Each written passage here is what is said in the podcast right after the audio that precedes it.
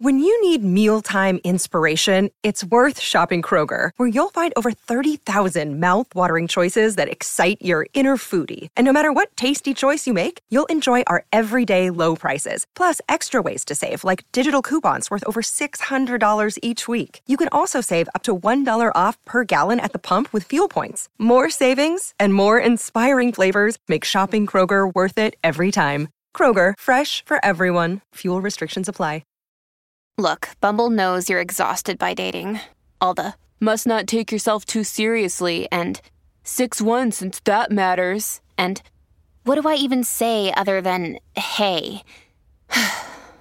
well, that's why they're introducing an all new Bumble with exciting features to make compatibility easier, starting the chat better, and dating safer. They've changed, so you don't have to. Download the new Bumble now.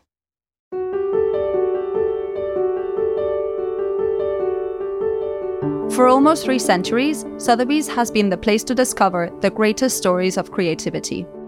We've been the temporary custodians of some of the world's finest treasures, which you can see on display in our galleries on any given day. Welcome to Sotheby's Talks, the podcast that celebrates art, culture, and collecting. I'm Marina Ruiz Colomer, and I want to invite you inside the world of Sotheby's, a place where you can find the extraordinary including contemporary art, old master paintings, rare books, jewellery, and memorabilia. I'm a specialist in Sotheby's contemporary department, and throughout my career, I have championed the work of female artists.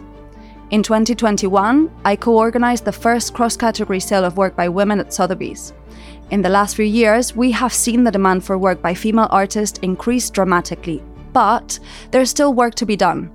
So, on this podcast, we're sharing some of the conversations we've been holding with our experts, along with tastemakers, collectors, and luminaries from the world of art and culture.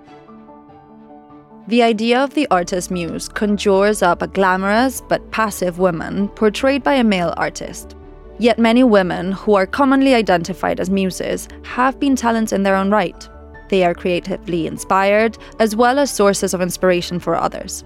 In this episode, photographer Mary McCartney, Golden Lion Prize winning artist Sonia Boyce, and the Daily Telegraph's Lisa Armstrong sat down at Sotheby's in London for a conversation celebrating female creativity and how women have used art, fashion, and photography to reframe the role of women in art as both subject and image maker.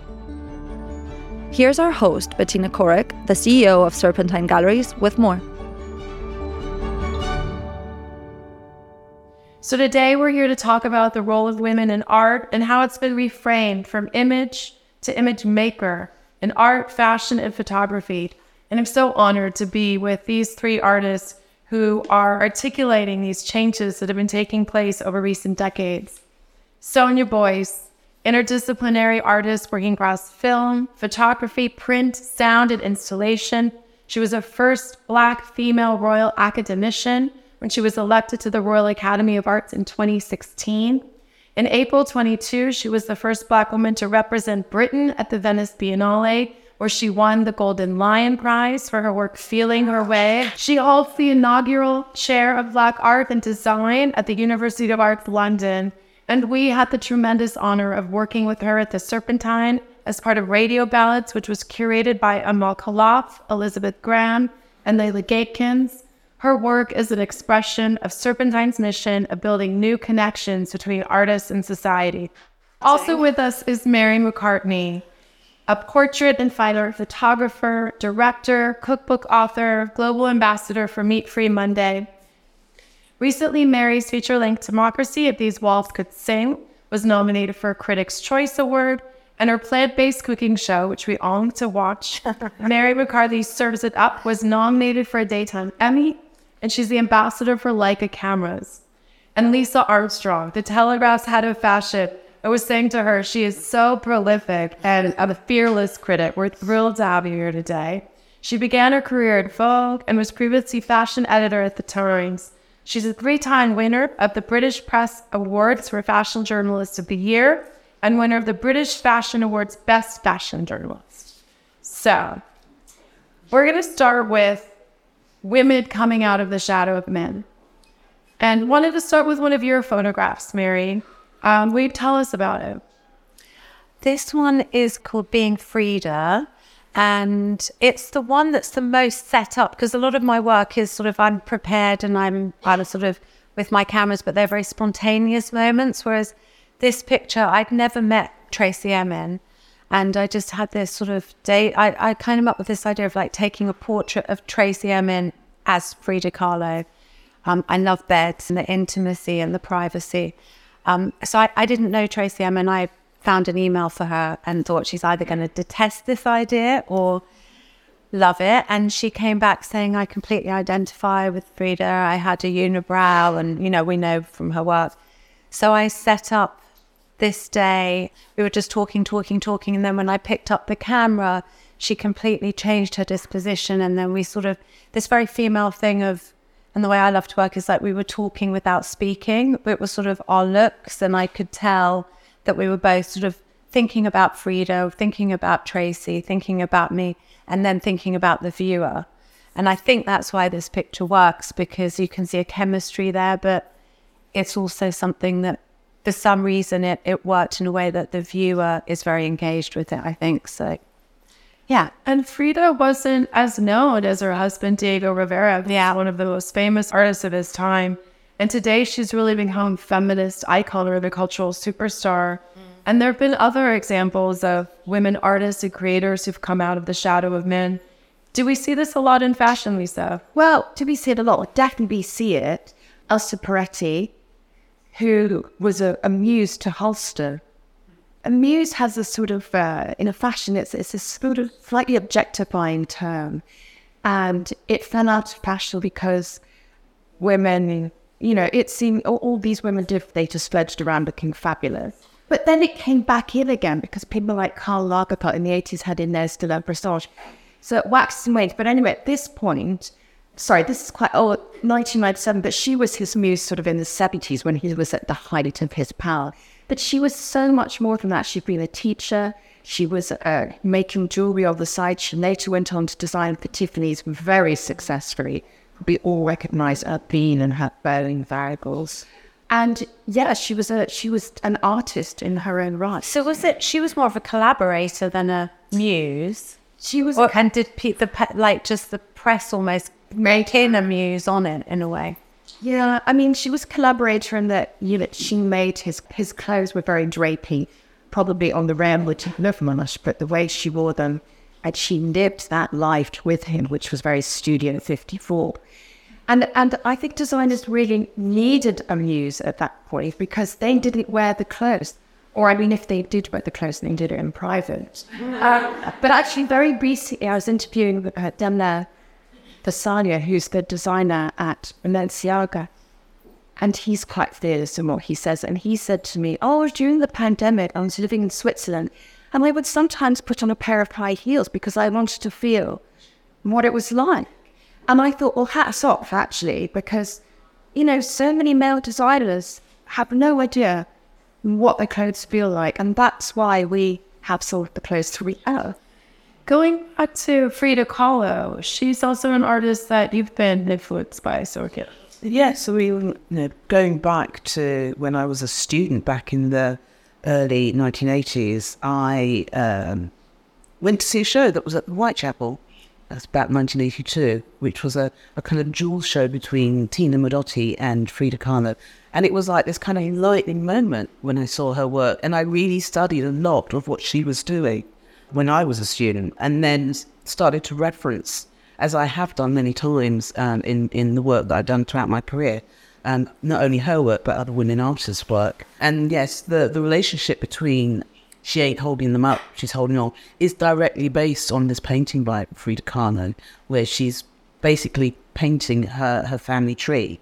And I, you know, I, for me, became a way to think about how one positions oneself within one's family and one's context. Her works were incredible. And, you know, of course, since the early 80s, that's when her, her, her star began to rise.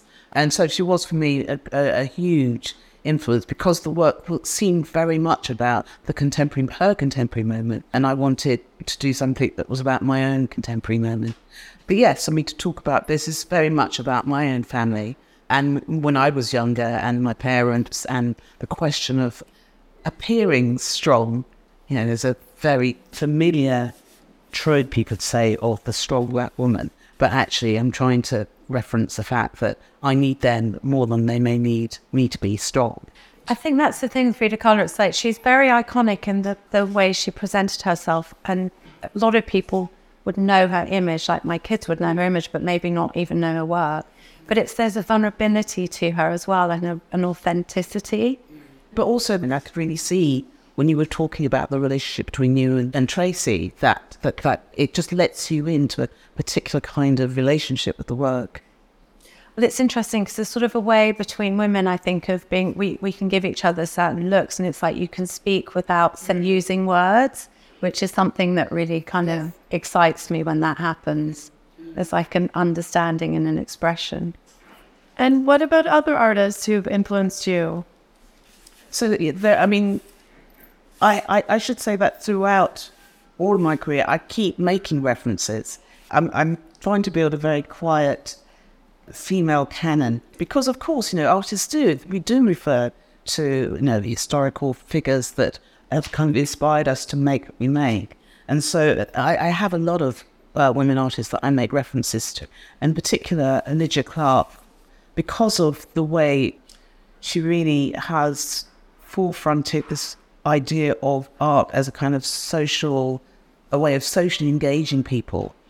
And then uh, Sophie Taeuber Arp, who was one of the founders, you could say, of, of Dada, who gets very little recognition actually for her contribution to how we understand Dada um, today. So I've I, there's a particular work that I've made. Uh, it was performance work that I'd made where I was working at the ICA and invited an audience and a performance artist, singer, and a performance sculptor with choreographers to bring an audience in.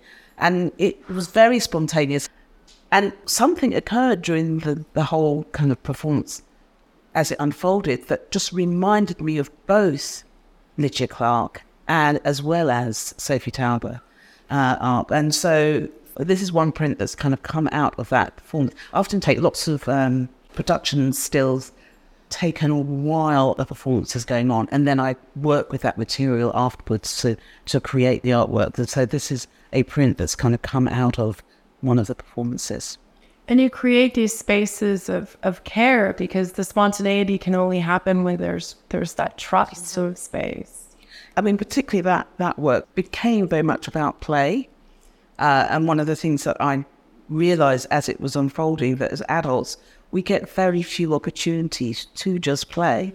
And you know what was kind of hilarious in that in that particular work, the work's called "We Move in Her Way," was that the audience it was an invited audience, and they got so involved with playing, they were encouraged by the performers, that actually we couldn't stop them. And literally by the by the end of the evening, the performers had stopped and they'd gone, and the film crew had stopped and they'd gone, and people were still playing. And but obviously, that it kind of released something that mm. is something we find really difficult as adults to do.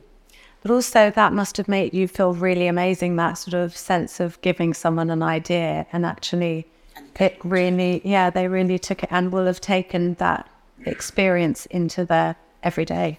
And I mean, for me, this is something that comes directly from someone like Lygia Clark, mm. who was very much about encouraging people to just go on that journey and just kind of imagine and play and mm. see what unfolds.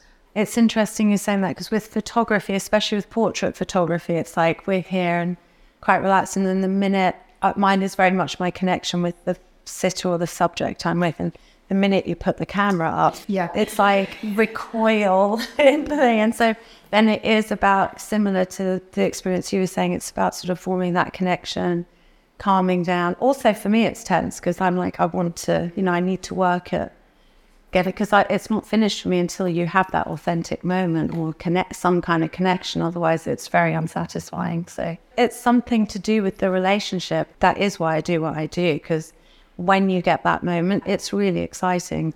And like that Frida picture, Tracey and I, you know, that chemistry is is really great.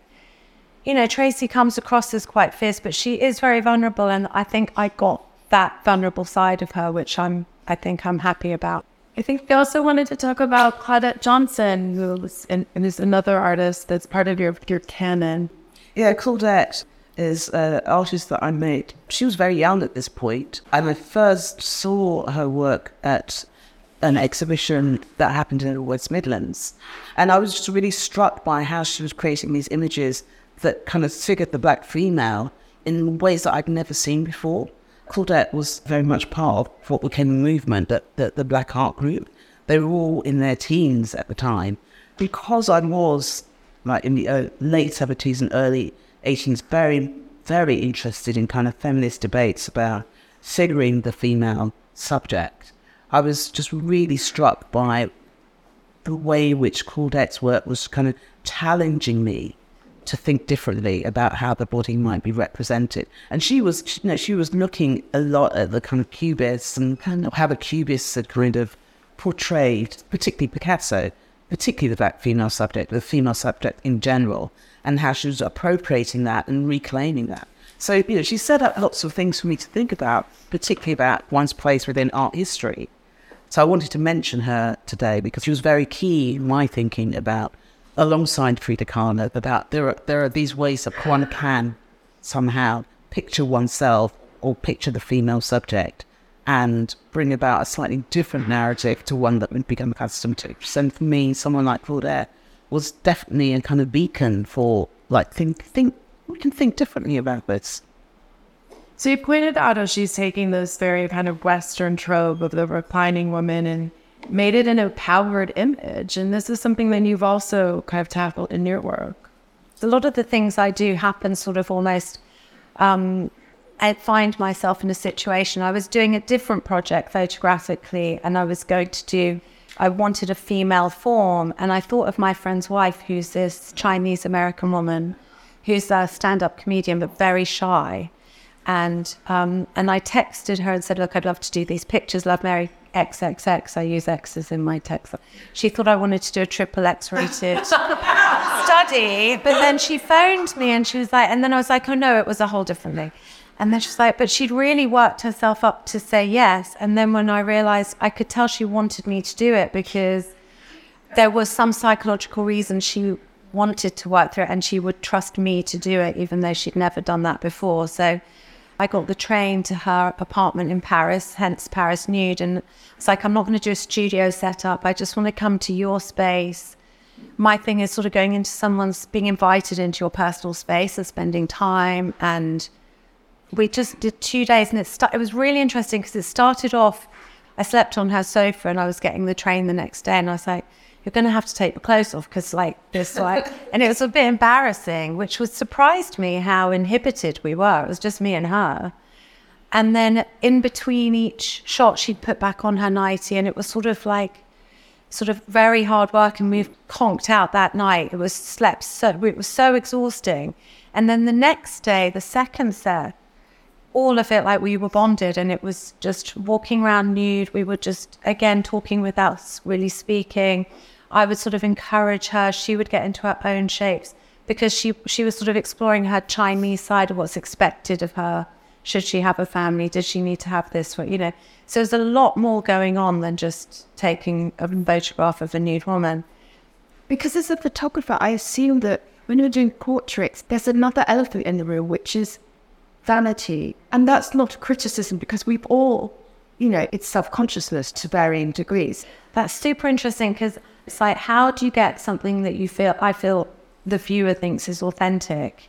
But I actually do like things that are aesthetically pretty. Like, you know, I can go through a book and it can be a lot, but for an image, I, you know, I do actually like something that looks beautiful, but then I want to like somebody nicely, but I want a real, something real in them, not like the usual sort of face that you do. So how do I sort of get to know someone, get their trust? And so that I think that's been something that's really trained me into how I see. But that image, this image is actually, it's sort of to me, I love it because it's a nude, it's not a post moment, but it's about trust. But also, again, you're not really seeing that much, but it's got a real intimacy to it. So, and I, and female flesh and form is just really, you know, something that we're, a lot of us are drawn to. We've talked about some amazing women, and I think we can kind of shift our focus a bit to fashion and the idea of the muse. How did that all begin? Well, I, th- I think it began because, well, I was going to say it was a largely male domain. If you pick Breitbart, the first known designer, Rose Bertin, she designed for Marie Antoinette. And they were they were symbiotic because I think she helped Marie Antoinette create this Marie Antoinette fit. And in the same way, Halston said, Oh, Elsa Peretti made my clothes her own. This is what designers do because they don't reinvent the dress. They don't want the dress to just be this standalone item because they could then just put it in a museum on a, on an mannequin. They want it to come alive and they need the right person to do that. And that's what Marie Antoinette did for, for Rose Bertin. I mean, ultimately, it was part of a downfall because, you know, the extravagance, the, the population wanted their royalty to be incredibly ornate and gilded. And then by 1789, were, they were over that. And, and I mean, her clothes, her image was so part of the list for that revolution. So, yeah, thank you, Rose Bertin. And then women designers were also inspired by other women. Yes, that color is interesting because um, I don't know whether Susie Bick or now Susie Cave, married to Nick Cave, was officially her muse, but Bella talks about her. She said Susie had been very instrumental. I think it is just so helpful to see your clothes come alive from the from the sketch pad just to go back to what I was saying at the beginning, when Elon uses Frederick Hansen seems a bit, it, it doesn't seem like a very woke term. But actually, I don't know how they can design without some kind of views, because otherwise it's just so abstract. Do the muses of today have a kind of different relationship with the designers, some more transactional? Um, I think muses would probably call themselves ambassadors they're usually ambassadors slash entrepreneurs slash humanitarian. So Erdem, a British designer, he doesn't have, yeah, he doesn't have an in the house news, but every season he has to fixate on somebody. You know, again, takes clothes away the abstract. So he's fixated on Princess Margaret. I don't mean that in creep away. Fixated is probably the wrong word, but really researched them. And uh, he found uh, Fanny and Stella, aka uh, Frederick and Ernest, who I was just absolutely knocked out by these two because they were two men who lived in side as women, middle Victoria times. And I mean, got into trouble with the police actually, were held up in a magistrate's court or something.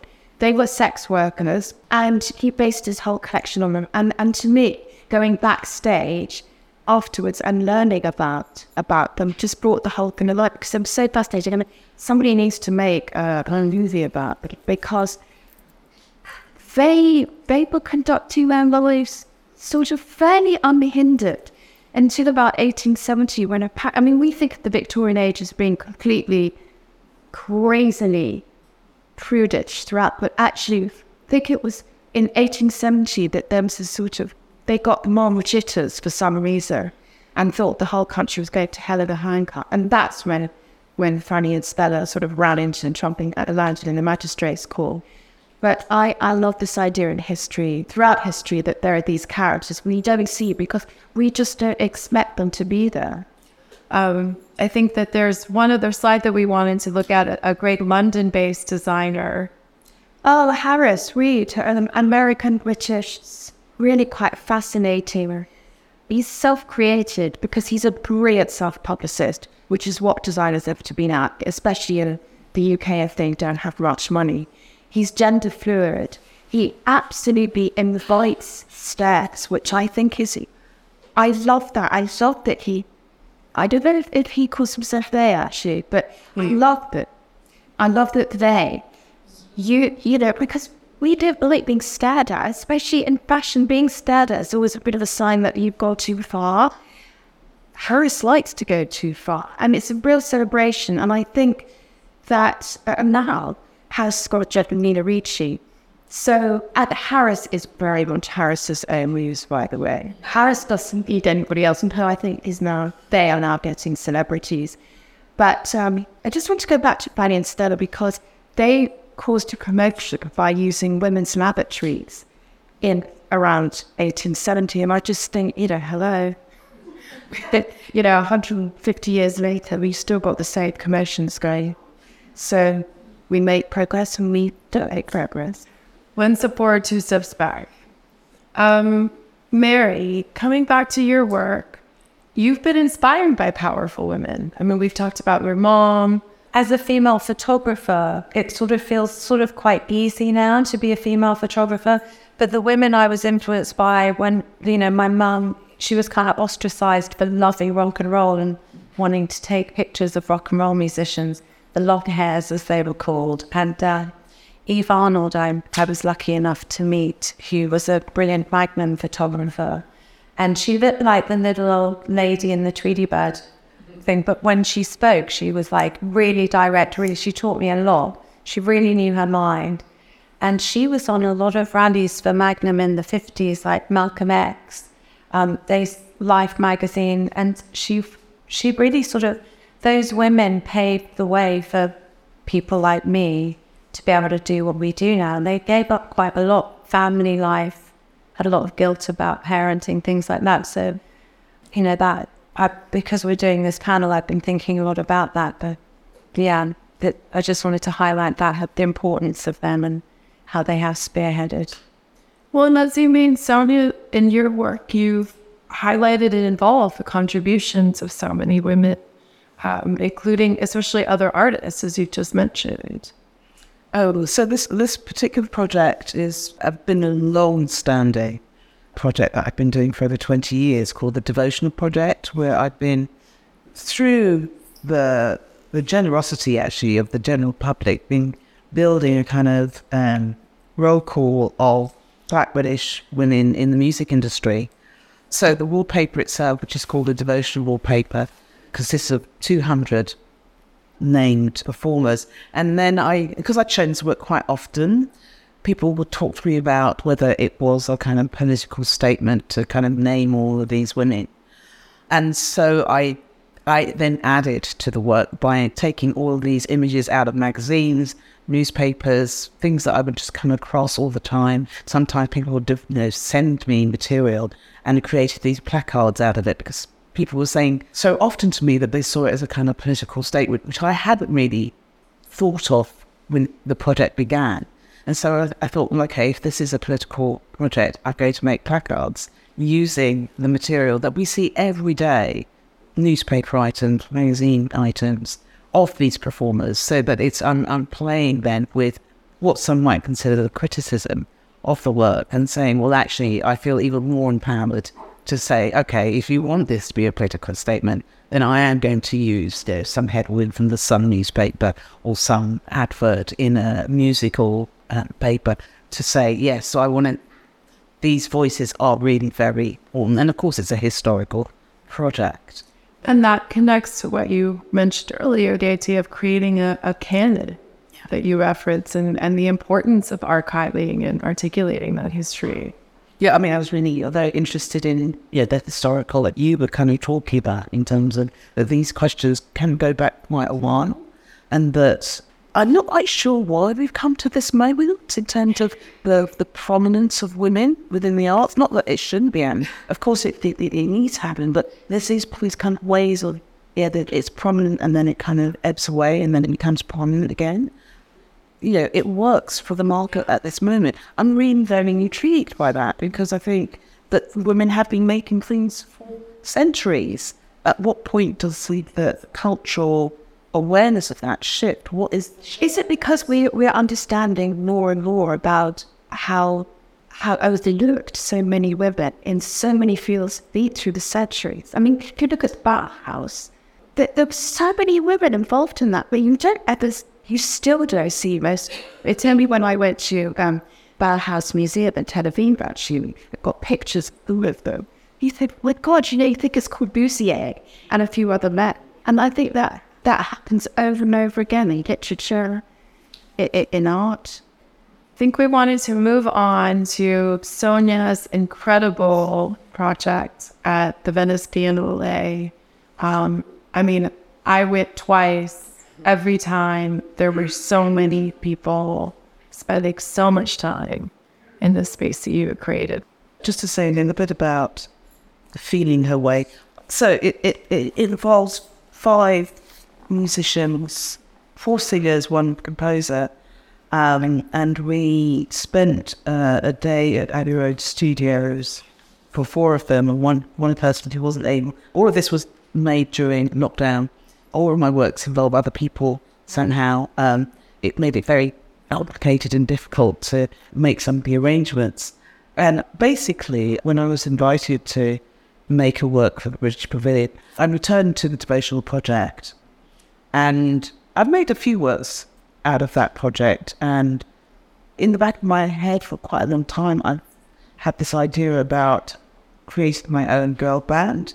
I, I thought it'd be really important for the moment that we were in to do something that was about the voice, was about how singing connects us in ways that we don't always fully understand. I think part of what happened there in terms of one, so many people visiting the exhibition, and I do think it's to do with the the, the voice, uh, the female voice in particular. One of the great friend and kind of writer who's sitting aside, Jean Fisher, she'd written about her work before, and in an essay that she wrote, she kind of talks about the voice that our first experience of the voice is in our mother's stomachs.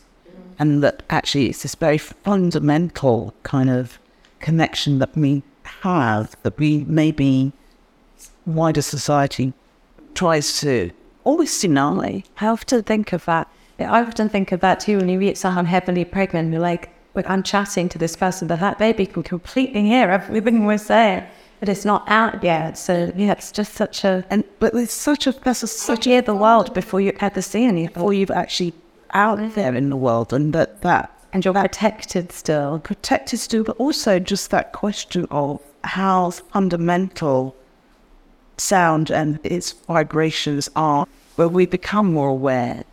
But it's so fundamental, and of course, for me, in my interest in these in, in these singers who are incredibly skilled was that it does touch us in ways that we not we we may not be able to guard ourselves from. And I think that that may have been part of the response to the show is that it kind of almost bypassed the cerebral to to the gut somehow because that's what singing and I think it is to do with the very fundamental moment for all humans somehow. I was a bit worried. There were people who were coming out of the show crying because it was touching them in ways that they were not expecting uh, in terms of going to see an, a kind of art exhibition. Well, that's come up so much, kind of the female intuition, the God, and the alchemy that you created with this work that that really touched so many people. And I think I can speak for everyone and just thank you to the three of you for sharing so much. This was Sotheby's Talk Season 1. Thank you for joining us. To step further into the world of Sotheby's, you can visit any of our galleries around the world. They're open to the public. For more information, visit sotheby's.com. And don't forget to follow the show on Apple Podcasts, Spotify, or wherever you get your podcasts. Season 1, which features conversations with guests including Marina Abramovic, Mary McCartney, Tracey Emin, Paloma Picasso, and Julianne Moore, is now live.